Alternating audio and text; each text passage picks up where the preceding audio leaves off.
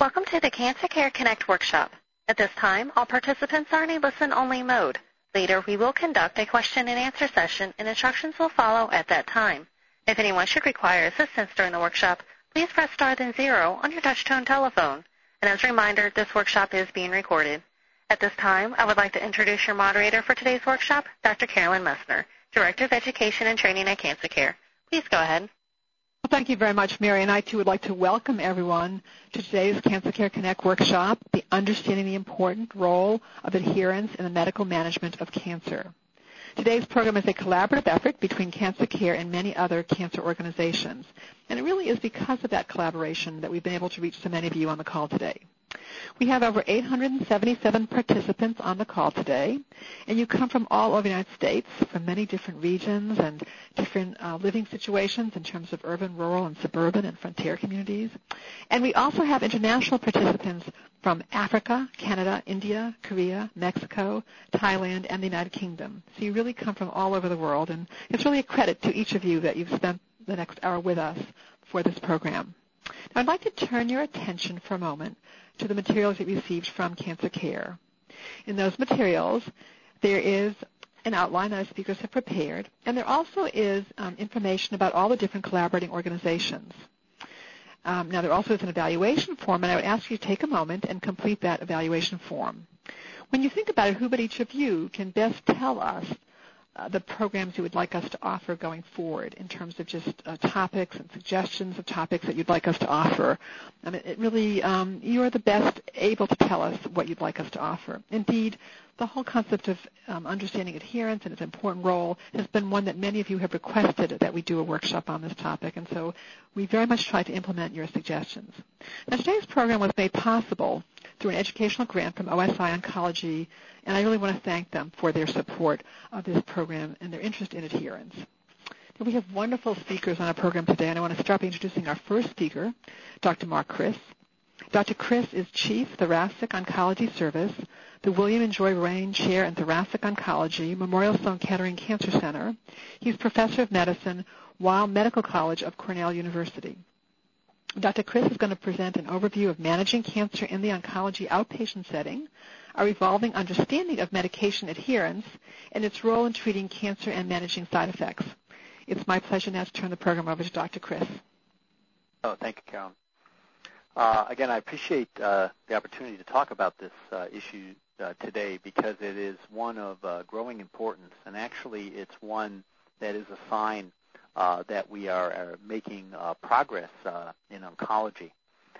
I say that because um, when I uh, began my career, uh, the treatment of patients with cancer, uh, both uh, for their uh, their disease and for um, adverse effects brought on by the cancer or cancer treatment, was almost al- was almost always in the hospital. Um, and it's been a very dramatic change uh, in the practice of oncology to see how much care uh, has shifted to the outpatient area from uh, inpatient. And, and critical to that is uh, the uh, partnership of all the health professionals with patient and family to ensure that cancer therapy, cancer supportive care, uh, that drugs to, to treat cancer-related symptoms all those things are given uh, in the proper way as an outpatient uh, rather than as an inpatient where there is more uh, direct supervision. Um, I was a recent lecturer at our institution, and, and it appears now that more than 75% of our total care activities are done in the outpatient era, area, and that's a very dramatic uh, change from uh, a few decades ago. I'm going to focus on, on three groups of uh, uh medications today. Um, the first is anti-cancer medications. Uh, the second are supportive care medications, and particularly uh, antiemetics and pain medicines. Uh, and the third, worth mentioning, are I'll call them the antidotes to cancer therapy, and, and I'll speak about them shortly. Um, before we get into adherence, and particularly adherence for oral medications, just a, a quick word about how our uh, medicines uh, work, either both for uh, cancer treatment or to manage supportive care issues and, and it generally involves the um, administration of an agent that, that gets into the bloodstream, and by the uh, amount of the drug available, the drug finds its way to the receptor that is responsible for the activity we're trying to modify, uh, be it a, uh, the, the 5-HT3 receptor in emesis or be it the KIT receptor in a GIST tumor. But we need to block that receptor, and we need to block it uh, completely, uh, effectively, and uh, over the long term. So what that means is we must um, get the drug in, and we must get the drug in at a level that will effectively block that receptor to receive the effect we want, and we must maintain that drug level. So that being the case, um, it is virtually it is necessary to understand the pharmacodynamics uh, of and the pharmacokinetics of an individual agent, and to make sure drugs are appropriately given. And I think just one quick thing to review for the practitioners and also to bring up for any um, uh, patients on the phone is this idea of a, a half-life of a drug. Um, it's a, a, way of measuring uh, how long a medicine would be present, let's say, in the bloodstream, uh, a surrogate for present at the site where we want it to be working. And uh, it's the, the time, literally, when the concentration falls by half from, from the peak that is achieved by giving the medicine. The, the important thing about the, uh, the half-life, though, uh, is that, number one, uh, it in essence uh, tells you how often you have to give the medicine. So if the uh, half-life of a medicine is four hours, it really needs to be given every four hours to maintain that, that level. Uh, this is a bit of a simplification, but I think as a rule of thumb, I think it's pretty uh, workable. The second thing is that to obtain a uh, steady state of the drug, you must give it for five half-lives. So let's take a, a, clear example like uh, uh, oxycodone, uh, oxycodone, uh, acetaminophen, Percocet, uh, a drug with a half-life of approximately four hours. You would need to give five uh, doses of that drug to see its effects, side effects as well as good effects. I think one very common um, scenario that we're faced with is a, a person, let's say, is in pain. They take uh, two Percocet and they say, well, nothing happened or not enough happened. The effect was not good enough.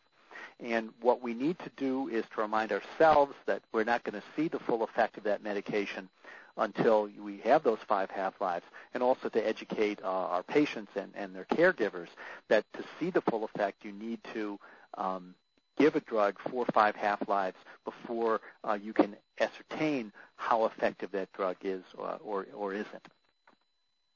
Um, a, a, couple words about pain medication. Uh, where I think we're very fortunate now having so many different pain medications to uh, choose from.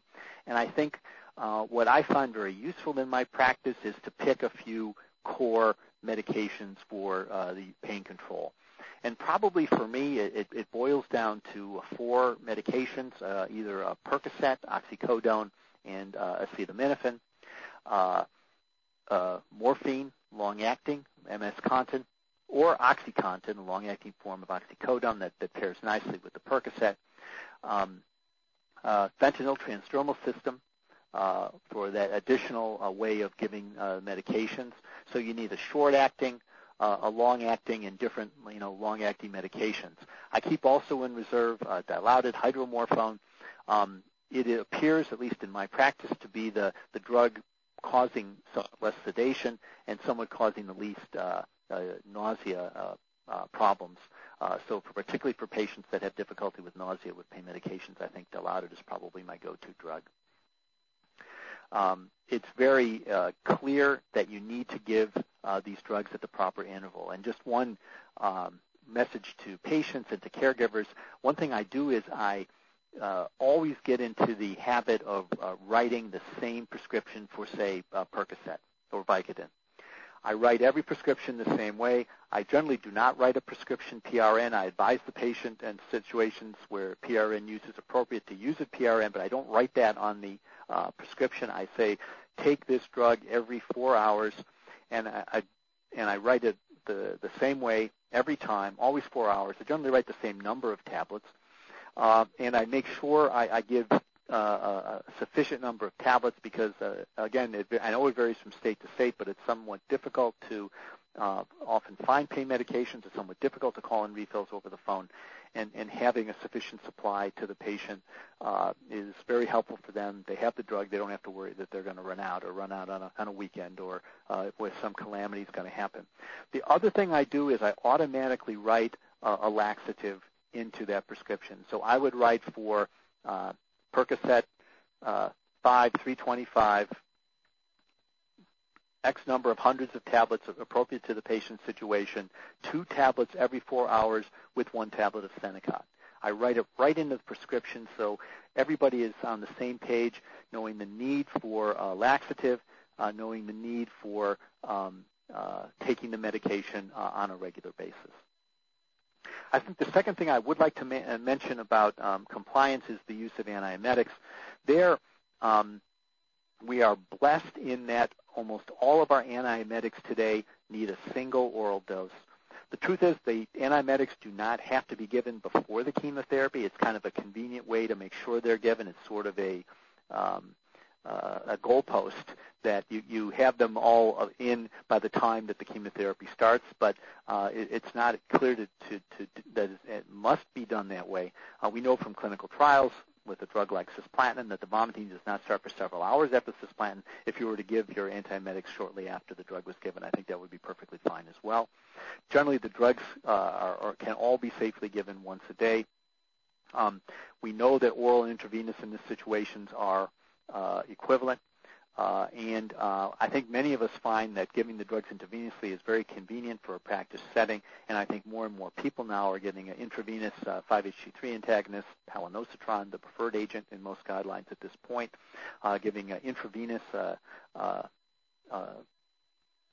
aprepitant, fosaprepitant, and, and giving a steroid either orally or intravenously. I think once a day dosing does it. I think the important thing also is that if you choose to use multiple day aprepitant orally or, and for dexamethasone, you need to explain to patients that the drug must be taken for several days uh, to obtain the maximal control. Because the truth is, when you look at the vomiting control uh, problems we have right now. It's not on the day of chemotherapy. It's on days later. It's off. It's not intuitive to the patient to take medicines if they've had excellent control of the nausea and vomiting over the whole time. Switching now to uh, anti-cancer drugs. Um, uh, we're blessed now in having a uh, number of medications that are extraordinarily effective, and I'll particularly look at the targeted therapies, imatinib for GIST tumors and chronic myelogenous leukemia, erlotinib and crizotinib for uh, adenocarcinoma of the lung, and vemurafenib now for BRAF uh, mutated uh, malignant melanoma. Um, a couple issues about these drugs. They are they need to be given continuously. There there isn't a prescribed course of treatment really for any of these drugs, and we know from uh, uh, I'll call them experiments, but situations in individual patients that if for some reason these drugs get stopped, their cancer starts to grow. Blessedly, until a resistance situation has occurred, if you restart the drugs, the cancer can shrink again. But it is very, very important to uh, give the dose of drug, try to give the uh, dose uh, that's most effective in controlling the cancer, and knowing to continue that drug uh, indefinitely. Uh, and, and stress to uh, patients the need to continue those drugs. I think more and more we're going to have uh, oral agents. Uh, I know that they're preferred by, by patients. Um, they're generally uh, much more uh, cost effective, and we're going to see more and more of them. The last thing is that you uh, try as a first strategy, if you're having difficulty in taking the drugs, coming up with a uh, uh, supportive care strategy to um, uh, get rid of the problem. So, for example, you develop diarrhea from erlotinib, you would have um, Imodium uh, loperamide immediately available. I tell patients to buy it before they start the drug, to have it on their person, have it in their purse, uh, and to use it uh, uh, as needed. So uh, I think to summarize, we've seen a, a virtual resolu- uh, revolution in cancer care. We've seen cancer care go from an inpatient situation to one that is nearly always an outpatient situation. That has made life so much better for our patients. Uh, it does, however, shift some of the need to uh, monitor and uh, provide adequate care uh, to the patient and the caregivers. I think it's an important part of our job to write the scripts uh, that uh, educate our patients uh, to take the medication on time uh, at the right dosing interval and to continue taking it. Uh, and we need to uh, make sure we write the scripts and do our educational piece to get the effects from these uh, really wonderful drugs we have to treat not only the adverse effects of cancer, the adverse effects of cancer therapy, but also the cancer themselves. I want to thank you very much, Dr. Kris. Outstanding, uh, really, presentation and really setting the stage for how important um, the really concept of adherence is and, and where we've come, how far we've come actually in terms of treating cancer and side effect management as well. And I know there'll be questions for you during the Q&A, so thank you so much. Our, our next speaker um, is Dr. Um, Dr. Ruddy. Um, and uh, Dr. Kathryn Ruddy is uh, instructor in medicine, Harvard Medical School, medical oncologist, Dana-Farber Cancer Institute. And Dr. Ruddy is going to address research on adherence and clinical trials, what the research tells us about adherence, and recommended methods to talk to patients and caregivers about adherence. It's my pleasure now to turn the program over to Dr. Ruddy. I'm very pleased to have the opportunity to speak with you all today. I uh, am a medical oncologist at Dana-Farber in Boston, and I specialize in treating breast cancer patients, mostly women, but also some men. And I've studied adherence in a large clinical trial of oral chemotherapy in patients over age 65 with breast cancer. I've also written a review about adherence and persistence with oral therapies for cancer. So this is uh, an area of great interest for me that I think is very important for my patients. So I'll start by talking about research on adherence in clinical trials. Clinical trials are the research studies through which we improve cancer therapies by testing whether one treatment is more helpful than another, as, as most of you know. These are essential to our ability to fight and cure more cancers. And as Dr. Kris discussed, oral therapies are becoming more and more common, and more and more clinical trials are involving these drugs. Today's clinical trials of cancer treatments often include not only oral chemotherapies, um, but also potentially oral hormonal therapies, particularly for hormonally sensitive cancers such as prostate or breast cancer. Other oral non-chemotherapy drugs that kill cancer cells, which uh, are often termed targeted therapies if they're taking advantage of a specific characteristic of the cancer cell to halt growth of the cancer. And then oral medications, as Dr. Kris discussed, that prevent side effects from the drugs or, uh, of, or, or symptoms from the cancer, such as pain. Adherence is crucial to clinical trials because if patients who are on a clinical trial don't take their medications as instructed, the results of the trial may be inaccurate. For example, the trial may not show that a new drug is better than an old one if the participants in the trial didn't take many of the doses, and if the participants took more doses than they were supposed to, a given drug may appear to cause more side effects than it really would if taken as prescribed. Persistence refers to when patients keep taking a drug as long as prescribed, and Dr. Kris uh, discussed this as well. Persistence clearly plays an important role in clinical trials as it's much more difficult to prove how long a, a, someone should take a particular drug. For example, it, whether tamoxifen should be taken for 5 versus 10 years if the patients on a trial looking at that don't finish the recommended course of treatment on the trial. In some cases, when a drug is causing severe toxicity, non-adherence may be very appropriate, at least until a patient can get guidance from a healthcare provider. For example, I have several patients who are on a clinical trial of a new drug that is known to cause severe diarrhea. They're asked to stop taking the new drug immediately if uncontrollable diarrhea occurs and to wait to speak with me before they consider restarting it. It's not obviously not just the anti-cancer drugs for which adherence is important on clinical trials and otherwise. As Dr. Kris um, mentioned, adhering to medications that reduce side effects is often crucial to being able to receive effective cancer treatments. So if my patients aren't taking their anti-nausea or anti-constipation medications as directed during their first cycle of chemo, they're going to feel much worse and feel and be less physically and emotionally ready for their second cycle than if they had adhered to the recommended regimen of medications. With toxic drugs like chemotherapy, medicines that minimize side effects are extremely important, and they often don't work as well if doses are missed. Uh, as Dr. Kris mentioned, the, the half-life is important, and um, for example, if a patient skips a few scheduled doses of Zofran, an anti-nausea pill, she may become so nauseated that she's not going to be able to swallow the pill later. She may become weak and de- dangerously dehydrated. So a drug that's being tested in a clinical trial will appear excessively toxic if the patients enrolled in the trial don't take their anti-nausea medications uh, or anti-constipation medications as prescribed. So what does the research show us about adherence?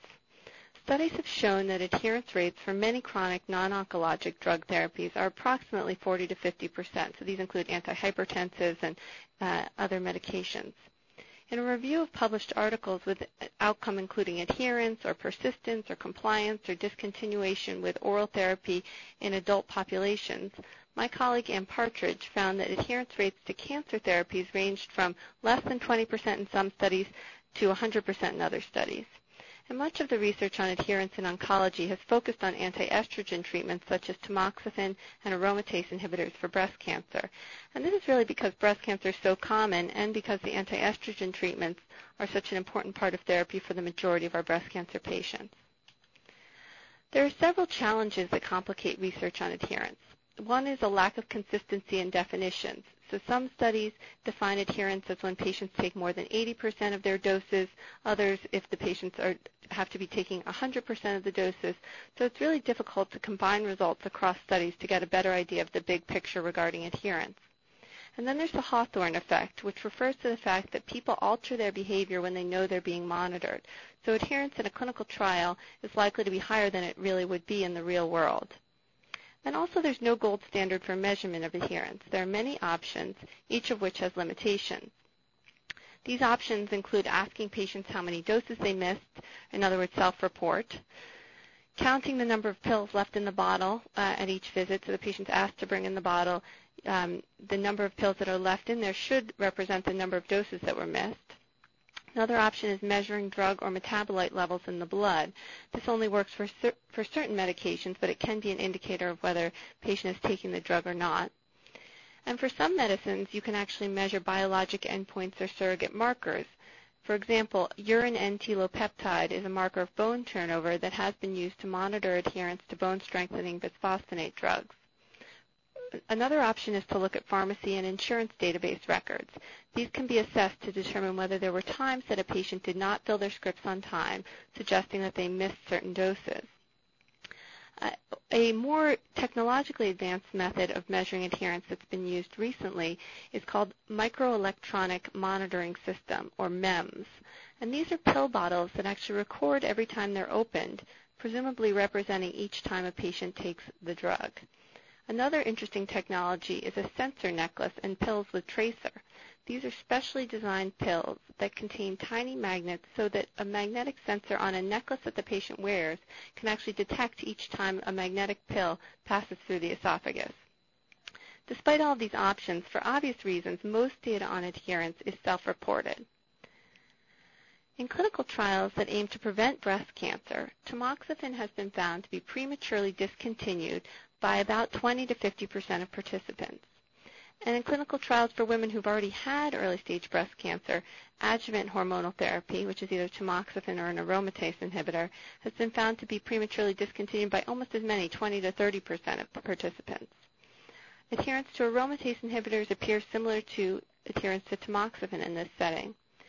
And off of a clinical trial, while approximately 80% of women are adherent to hormonal therapy in the first year of treatment, by the fourth year of treatment, this seems to drop to about 50%.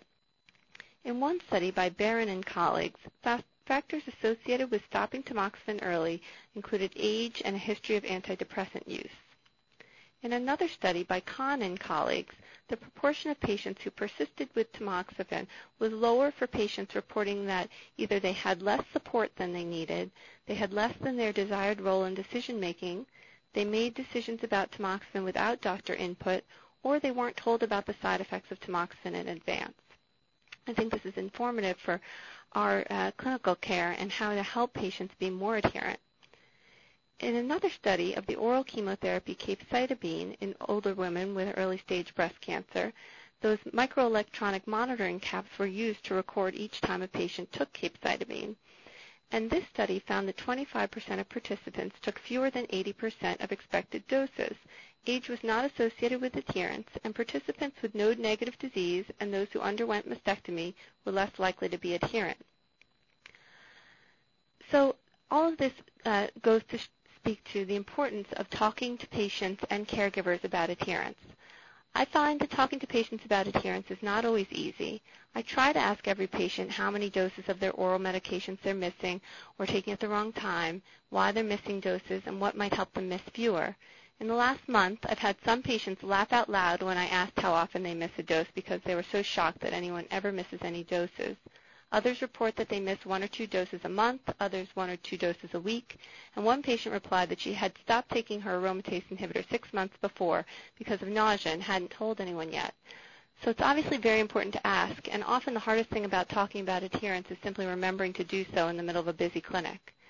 As a clinician, I find that I most effectively communicate about adherence and about other topics when I imagine myself in my patients and their caregivers' shoes, trying to understand what barriers they may face in adhering, in adhering to a given medication regimen.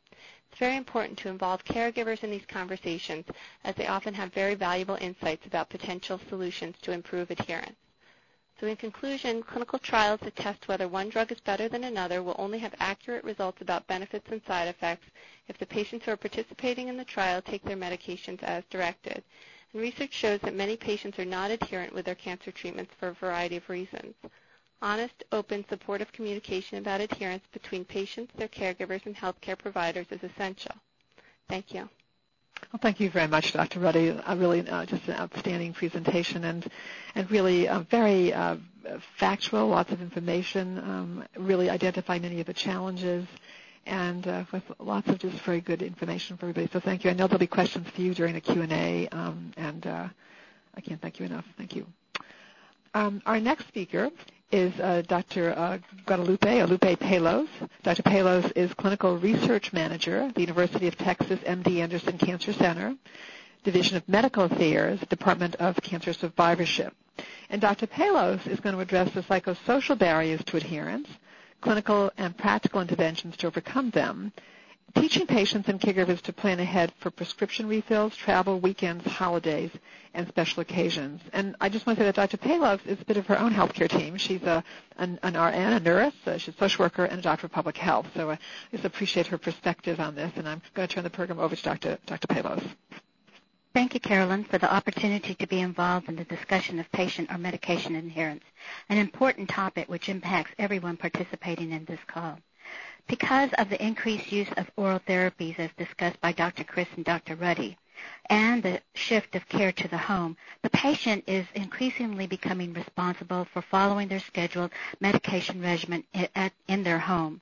Or as usually occurs, the patient when the patient goes home, the patient's caregiver is responsible for uh, keeping track of all the scheduled medications.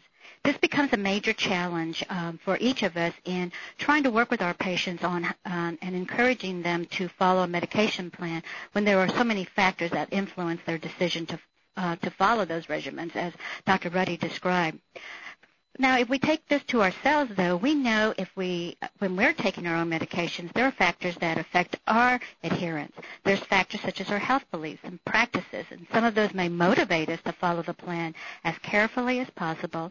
And yet other factors such as our concerns of potential side effects or negative perceptions, um, including uh, concerns uh, and fears, we may not uh, follow the plans at all. And not all the factors contribute, that contribute to non-adherence are easily understood. Let me share my experience with, a, with clinical research studies to evaluate the effectiveness and side effects of pain medication. In the studies that I was responsible for, every patient eligible for a pain study had to have a moderate level of pain and be on pain medications or would soon be on pain medication. My assumption was that because these patients were experiencing pain, of course they would take their pain medications as prescribed at the right time, the right dose, have no skipped doses, etc. To my surprise, that assumption was inaccurate. Even patients with moderate pain did not always adhere to their pain medication plan. The reasons varied, and the majority of the factors were reasonable. Some patients said they were too, taking too many medications and did not want to add another. Others were fearful of side effects or possible interactions with other medications used to control their diabetes or hypertension. And others reported that they did not have the pain that day, so why take the medication? This brief example demonstrates the complexity related to identifying and understanding the factors that influence medication behavior. I also learned a valuable lesson. I learned that taking time to educate the patient and the family at the beginning of a new plan will help minimize the risks of patients not following their medication regimen. This was a proactive approach, and this can easily be integrated into diverse outpatient and clinical settings. And all of you on this call are being proactive to, the, uh, to adherence and learning more by listening and um, and hearing uh, the discussions that, that we have. Dr. Kris gave an excellent overview of the role of uh, adherence in managing cancer. His discussion increased our awareness of how critical adherence is in managing the side effects. Dr. Ruddy's discussion helped us understand the significant impact on patient adherence uh, and how it influences participation in clinical trials. However, as demonstrated in my story, we recognize the struggle patients, their caregivers, or family members have in keeping, tra- in keeping track of all the details related to complex medication regimens. But we also need to know how we as providers can support patients in achieving optimal adherence when being prescribed medications on a short-term or a long-term basis.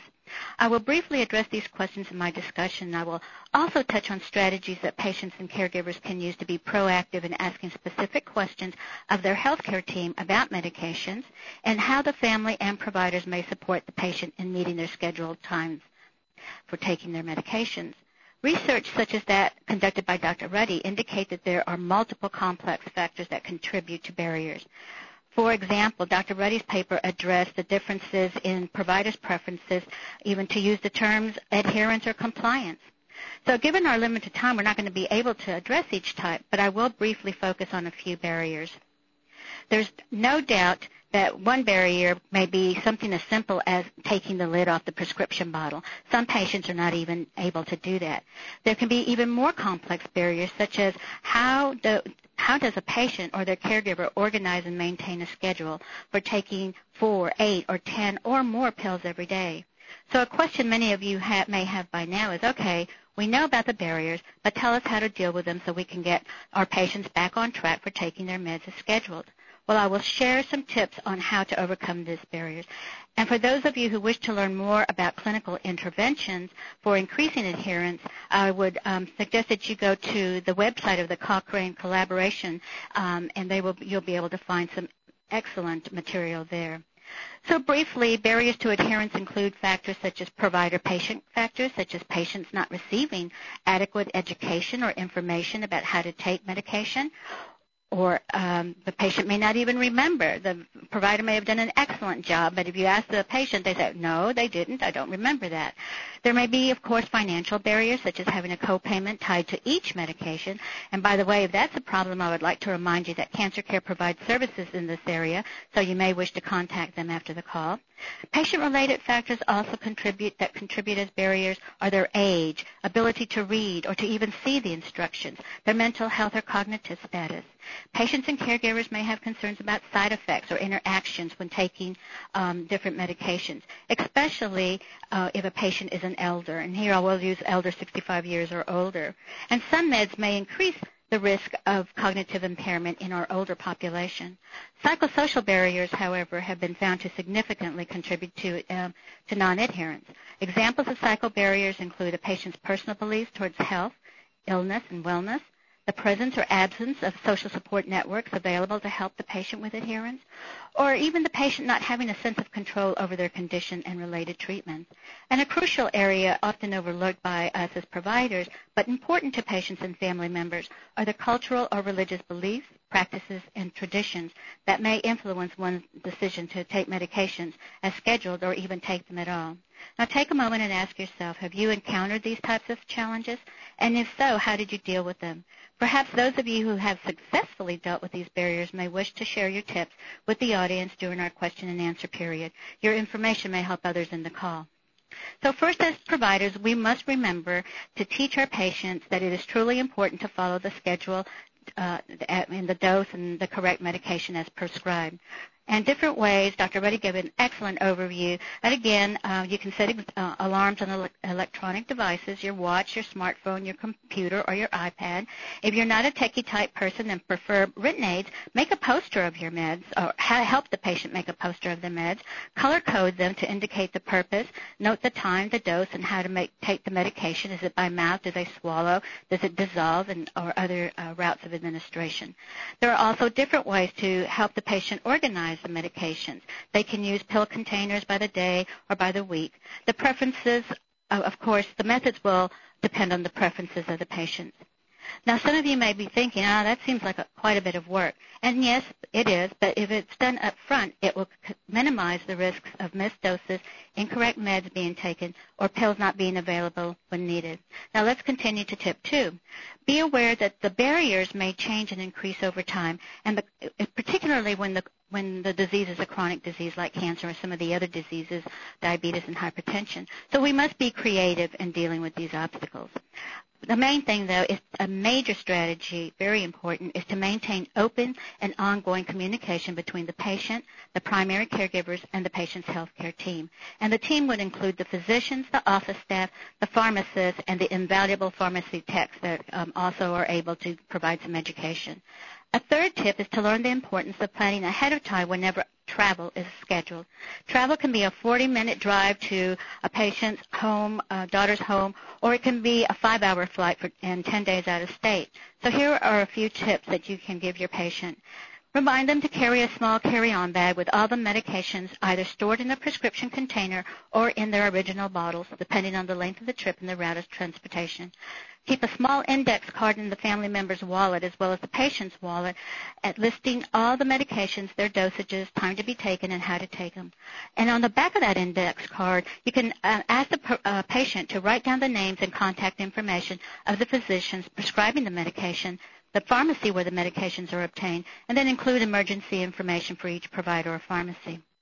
Often, uh, the patient can even ask the physician to write a letter stating that he or she has prescribed the following medications, and they'll list the medications. And you can encourage the patient to make copies of the letter and give one to each primary caregiver. When patients are flying, remind them again that it's good to carry on um, their medications onto the plane and not to store it. Um, and they need to also remember to keep a schedule of when refills are due. This is very important and helps minimize the risk of being in another state or country and running out of medications.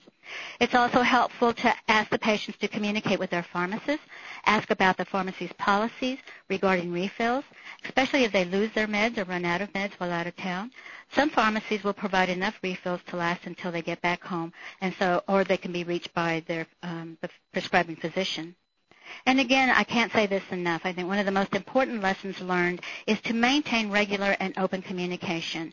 Um, as Dr. Ruddy gave the example of the patient who had uh, stopped taking her medication like six months ago and never said anything. So sometimes the patients feel guilty about saying that or reluctant um, to say anything because they, they love their provider. They don't want to hurt their feelings, so they're not going to you know, have that disclosure. So we need to ask point blank, have you been taking your medication? Is there any reason that that you may not want to take your medication. And then that will help start opening the uh, conversation um, toward medication adherence. Remember, each individual is unique in their response to different medications. So the answers to uh, any questions we ask are going to be tailored to meet the specific needs of the patient. In the last few moments, in my summary, I would like to share just a few more practical tips. Now, I think as providers, what we can do is we can tailor our instructions on the learning preferences of a patient. Do they prefer written or verbal instructions? We can offer patient education counseling to help the patient and their family understand the schedule, the doses, the side effects, and other details. We can consider using reminder systems for uh, pre- prescription refills, like a telephone call um, um, or a message left on the machine. We can also integrate creative ways to remind patients, such as computer-assisted patient monitoring or counseling. Remember, often the providers are not aware that the patients may not be keeping up with their medication regimen. So my colleagues and I look forward to hearing from you and the suggestions you may have in, uh, for our patients and our caregivers and how to take their medications as scheduled. Thank you for allowing me to share these thoughts with you. This concludes my remarks. Well, I want to thank you very much, Dr. Palos, for just a very informative and outstanding presentation, and really for providing some of those very practical tips to help um, to, when talking with patients um, or for people to think about in terms of uh, really um, to be able to take one's uh, pills on schedule, all the kind of obstacles get in the way, and the ways to overcome them. And most importantly, your concluding remark is the need to individualize with each person what would best work for each, each patient, which um, is really a great challenge. So I thank you for that. Um, I know there'll be questions for you during the Q&A as well. And our next speaker is uh, Patricia Spicer, and Pat is an oncology social worker. She's the coordinator at Cancer Care, and Pat is going to address the free psychosocial support services offered by Cancer Care, and also um, support for patients to cope with the challenges of medication adherence. Pat? Uh, thank you, Carolyn. Um, as you can hear from the prior presentations, the challenge of keeping up with taking medication can be difficult for both the patient and for the family. And while there are many rewards for staying on prescribed therapies, it can also present a great challenge.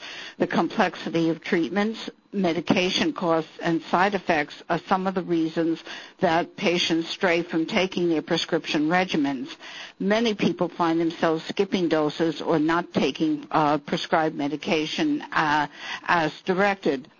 Uh, our prior presenters have uh, touched on some of the uh, reasons, such as the fact that medication can be expensive, and so people don't take the amount prescribed in order to save money. People sometimes just plain forget particularly uh, some of the older population, uh, where they are not uh, as adherent and may have trouble remembering their doses. And sometimes people stop just because they feel good and don't feel that they need the medication at any uh, any longer and would rather not be on a long-term regimen. There are a couple of things that can help you to stay on track, and that includes taking your medicine at the same time every day, uh, using an alarm, a wrist alarm, to remind you that this is a time that you need to take your medication can be helpful putting a reminder um, on the medicine cabinet or the kitchen refrigerator uh, or wherever you keep your medication or marking it on a kitchen calendar. If you keep it in a bathroom, put a reminder on the mirror of the medicine cabinet. Using a pill sorter. These are simple. Uh, they're inexpensive and can be obtained in the local drugstore and either a caregiver or the patient themselves can lay out a week or two week supply so that and they're marked with the date so that you can remember to take one uh, at the appropriate time and day. Develop a buddy uh, either a, another cancer patient or a family member who is going to remind you that you need to have your prescription refilled or that you need to be taking your medication or have you taken it today and put reminders on your calendars or in your date books when you need to refill your prescription and do it a couple of days before they're due to run out. Also, talk with your pharmacist about the need, uh, the date to refill your prescription so you're well aware of it if you are concerned about the cost of your medication, and many of the drug companies that used to uh, provide uh, programs to help patients have discontinued their programs as the drugs have gone generic, cancer care could sometimes help. Through the Cancer Care Copayment Assistance Foundation, we offer uh, copay assistance with some of the diagnosis, and to find out more about it, you can contact Cancer Care Copay Assistance at 866 552 6729 or online at www.cancercarecopay.org. Cancer Care itself also provides help for uh, the cost of medication for women with breast cancer through a partnership with the Komen Foundation. And you can contact us toll free 800 813 4673 or www.cancercare.org. If you are a caregiver and concerned or a patient and have questions or concerns, we also provide both online and telephone counseling, and you can contact us again by contacting the 1-800 number. Thank you, Carolyn. Well, thank you very much, Pat, for just really a wonderful presentation, and also for letting everyone know about all the services that um, can be accessed from Cancer Care for free. So thank you. And now we have time for questions. I'm going to ask Mary to bring all of our speakers on board, and we're all ready to take your questions and um, let your questions begin. But we also, um, as Dr. Palos had said, we also welcome any of your recommendations, tips that you have found to be particularly helpful in in uh, in, in with it, with uh, adherence with taking your pills on schedule. Either healthcare professionals' recommendations who are on the call, or people living with cancer themselves. Things that you have found work and that you'd like to share with other people briefly, so that they might be tips that others can use as well. So we uh, welcome both questions and tips. And I'm going to now turn this over to Mary, who can explain to you how to queue up and uh, do um, either a question or a tip. Mary? Thank you. Ladies and gentlemen, if you would like to ask a question or you would like to state a tip, please press star then one on your touch-tone telephone. If your question has been answered or you wish to remove yourself from the queue, you may press the pound key. For those of you on the web, you may submit your questions and tips by clicking Ask a Question. Our first question comes from Diane H. Um, hi, I'm Diane. Thank you for taking my question. I apologize. I came in a little bit late, but my question is, I was on tamoxifen for a year, um, right after my breast surgery, and I was just recently switched over to letrozole, L-E-T-R-O-Z-O-L-E, 2.5 milligrams. Is that, you know, because I basically didn't finish the tamoxifen, is that a, a I guess a comparable? I'm I'm not quite sure why I was switched over. So. That's an excellent question, Dan. I am going to ask Dr. Ruddy to address your question in a general way, and then I'm going to advise you to go back to your treating healthcare physician and ask more questions. But Dr. Ruddy, could you address that just because you have such expertise in this area? Absolutely. Both tamoxifen and letrozole are what we think of as hormonal therapies. Um, so I don't know if you were on that part of the call, but um, I did talk somewhat about those, um, not in any great um, not in any great detail, but they are both oral uh, drugs that work in a similar type of way against breast cancer, and they're both used, you know, after surgery to prevent breast cancer from coming back. Um, but I think it is a great suggestion to go back and, you know, readdress with your doctor exactly why the switch was made, but that is not an uncommon um, strategy. Thank you. Okay, our, our next question or tip. Ladies and gentlemen, if you do have a question or a tip, please press star then one on your touch-tone telephone. So we do have a question from one of our online participants, actually. Um, uh, the question is, what about um, sort of uh, out-of-town caregivers? Um, how do they work with a pharmacist in a loved one's neighborhood to help the patient be adherent? What services does the pharmacy provide? Dr. Palos, could you address that question? Certainly, and that's an excellent question. Long distance caregiving is becoming much more common now because many times uh, families have perhaps a parent in one city and their children may be living in another city. It's a very, um, I, I believe, in developing a, a plan for when you're a long-term caregiver can be very detailed and can take time at the beginning. But then um, you have all of that planned so you can refer to it over and over. The first thing you can do is uh, contact the farm. Well, get permission, of course, from the parent or, or the patient that you can contact their pharmacy. Contact the pharmacy, ask to speak to the pharmacist, explain that you're a long-term, uh, long-distance caregiver and who the patient is, and what your concerns may be about the medication, when they take it, or interactions. And I have found that the pharmacists uh, are very willing to educate um, consumers about that. The second thing is, as I mentioned before, keep lists of every medication, the pharmacy where that medication is obtained, and the prescribing physician. The more detail you have like that, then the less likely you're going to be scrambling at the last moment, you know, trying to find all of that. And I would suggest keeping it in a notebook somewhere so you can pull out when you don't need some items. Say the medications are discontinued or they're changed. You can just add another page and, and have the new updates in there. So those would be um, some of the ways that I would I would begin. And then you can also ask for your, your social workers or your nurses to to help you. If you're in a hospital setting, they certainly can help you um, set up the conversation and then to also communicate with the patient. I mean, with the pharmacists out in the community. Excellent. Thank you very much. And our next question. Our next question comes from Donna S. Hi, thank you for taking my call. Um, my question also, um, I'm a breast cancer survivor, and I was on tamoxifen for two years and was recently taken off and put on aromasin. And um, it's great, it's not having any side effects, but I just wanted to understand what the difference was in the two. Excellent question. Uh, and I'm going to ask Dr. Ruddy to address that. You see, Dr. Ruddy, people are aware of your expertise, and so we have these questions coming in. Dr. Ruddy? Absolutely. So tamoxifen actually works by blocking the estrogen receptor, uh, where the uh, Aromasin, or the other name for that is exemestane, that's similar to the letrozole that the other caller was asking about. Um, those medicines work by blocking the production of estrogen. So they only work if you're either postmenopausal or if your ovaries are being suppressed at the same time. Tamoxifen works no matter what your menopausal status is. So both of those types, both the Aromasin other name exemestane, and the tamoxifen both work as anti-estrogen drugs. They work against breast cancers that are stimulated by estrogen.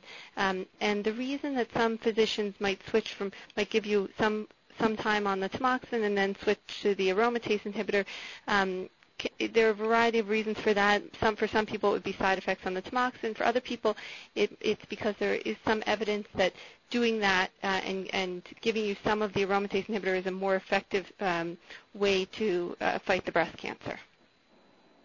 Thank you. Um, our next question actually um, has to do with older adults and um, the special challenges that may be faced um, by older adults in, with who may have other health problems. And um, I wondered if Dr. Kris could just address that. Um, that was an online participant uh, posed that question. Yes, um, I I think more and more uh, oncology uh, practitioners have been uh, uh, faced with a will call it a steep learning curve on how to take care of older persons with cancer. Um, the average age of people with cancer in the United States now is over age 70. So this idea of that it's a special situation, it, it truth is it's not. Treating people uh, under 70 is the special situation now, uh, and the standard of care is trying to treat um, uh, people that are older. I, I think the first thing, and it's probably comforting for all of us, is that, um, and I'm particularly familiar with the lung cancer research, that um, the results with treatment, uh, whether you're 75 or 55, are really the same. Uh, and I think that's been a very important uh, realization that you can do just as well uh, with advancing age. You can also receive the treatment. So I think all the clinical trials have shown that um, you have uh, probably more of a chance of getting a side effect and more attention has to be devoted to managing side effects if you're receiving any kind of cancer therapy uh, with advancing age. Uh, the other important issue is that um, you, the realization of other uh, problems that we face, and I think that was the uh, the problems that these patients face. Mm. Uh, for example, uh, so many drugs are uh, broken down in the kidneys, and many uh, older uh, persons have some slight effect on the kidneys. Uh, and, and you need to be very uh, cognizant of that uh, in the dosing of the medication and often in the selecting of, um, of that.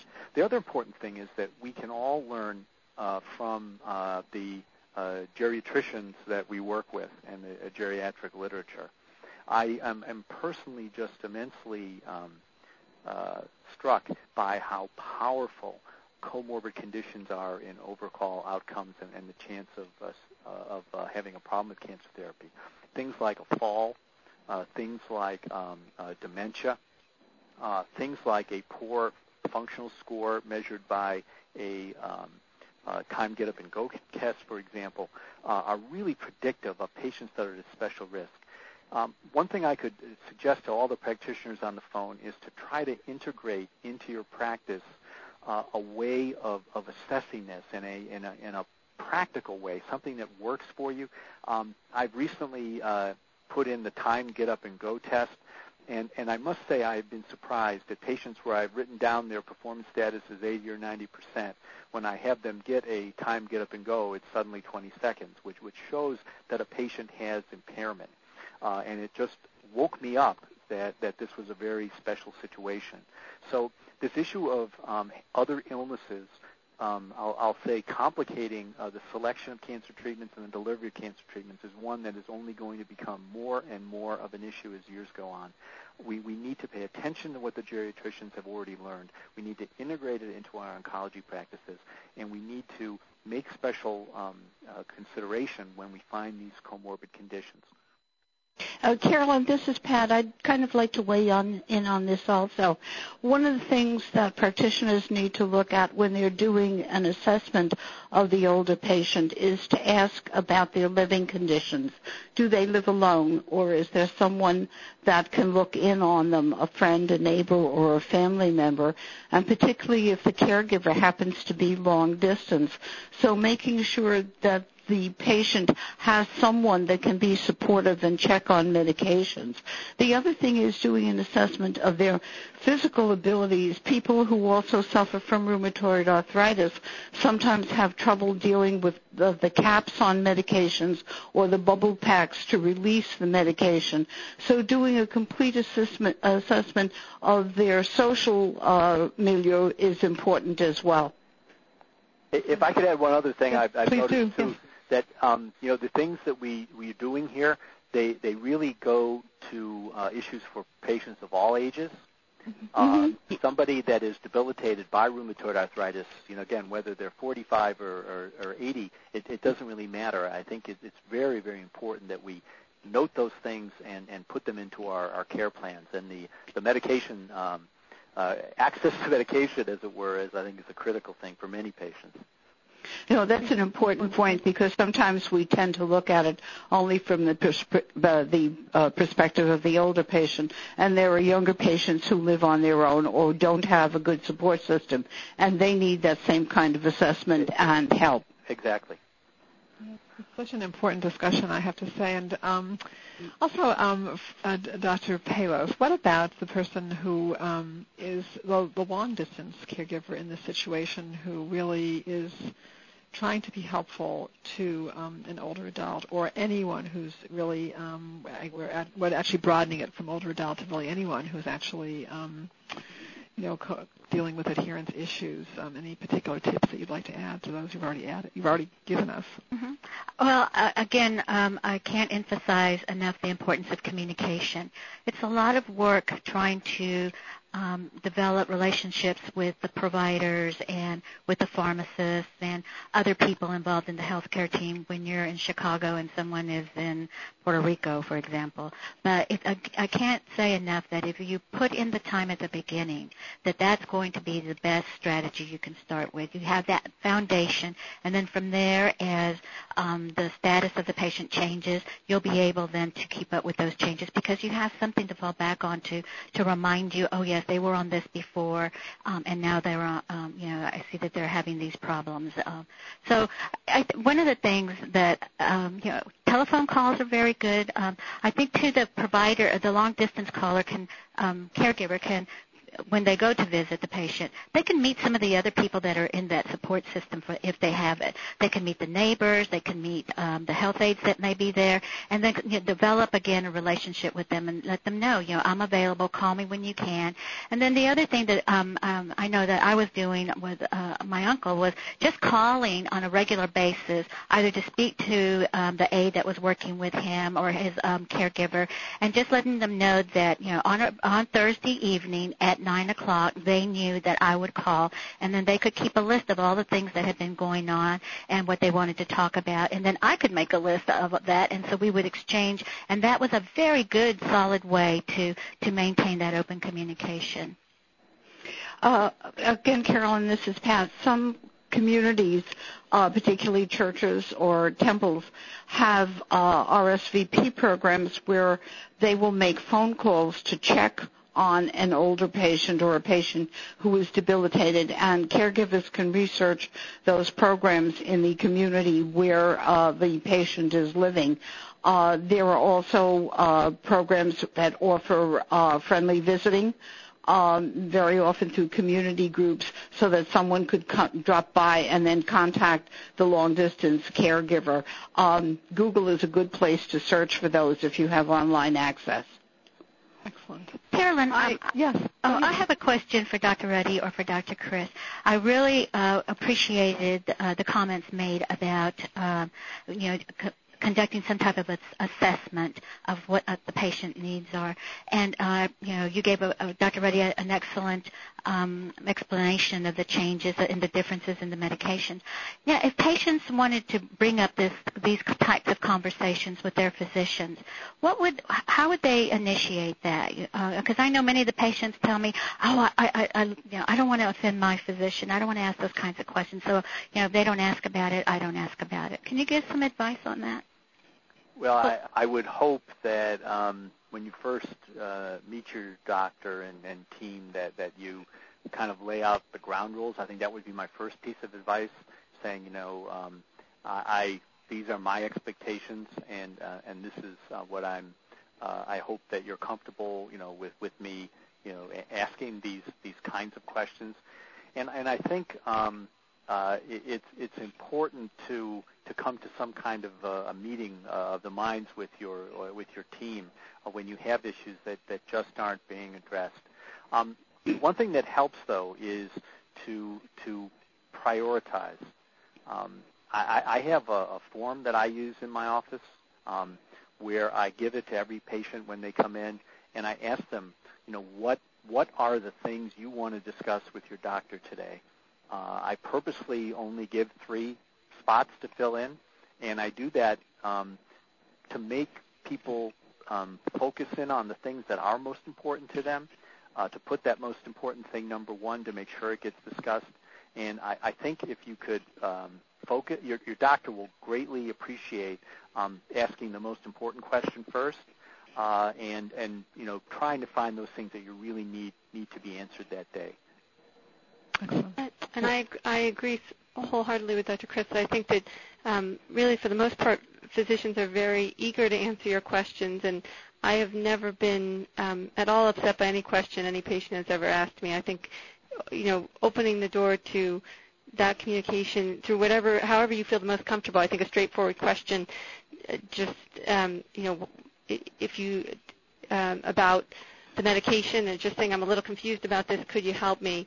I think most, if not all, physicians would be very uh, eager to answer that question and to discuss to discuss anything with you that you'd like to talk about. Excellent. I just want to thank all of you for this really extraordinary call. I, I realize that we have been this. I have to say, of all the programs we've done on adherence, this has been the most remarkable. And um, I want to just thank my, take my hat off to all of you. Um, I want to thank all of our participants who asked questions that then enabled us to have this further discussion. I realize we could probably go on for the full day and probably tomorrow, and we probably will have to do many more programs on this very important topic. Um, I want to thank all of you for participating today. Um, I also want to remind you all to access the services at Cancer Care that Pat so eloquently described. Um, we are simply a telephone call away or visit our website. Most importantly, I don't want any of you, either as a healthcare professional or a patient or a caregiver, to feel that you're alone. I want you to now know that you're part of a community of support and we are here to help you. I want to thank you all for participating today and I want to wish you all a very fine day. Thank you. Ladies and gentlemen, thank you for your participation. This concludes the workshop. You may disconnect and have a wonderful day.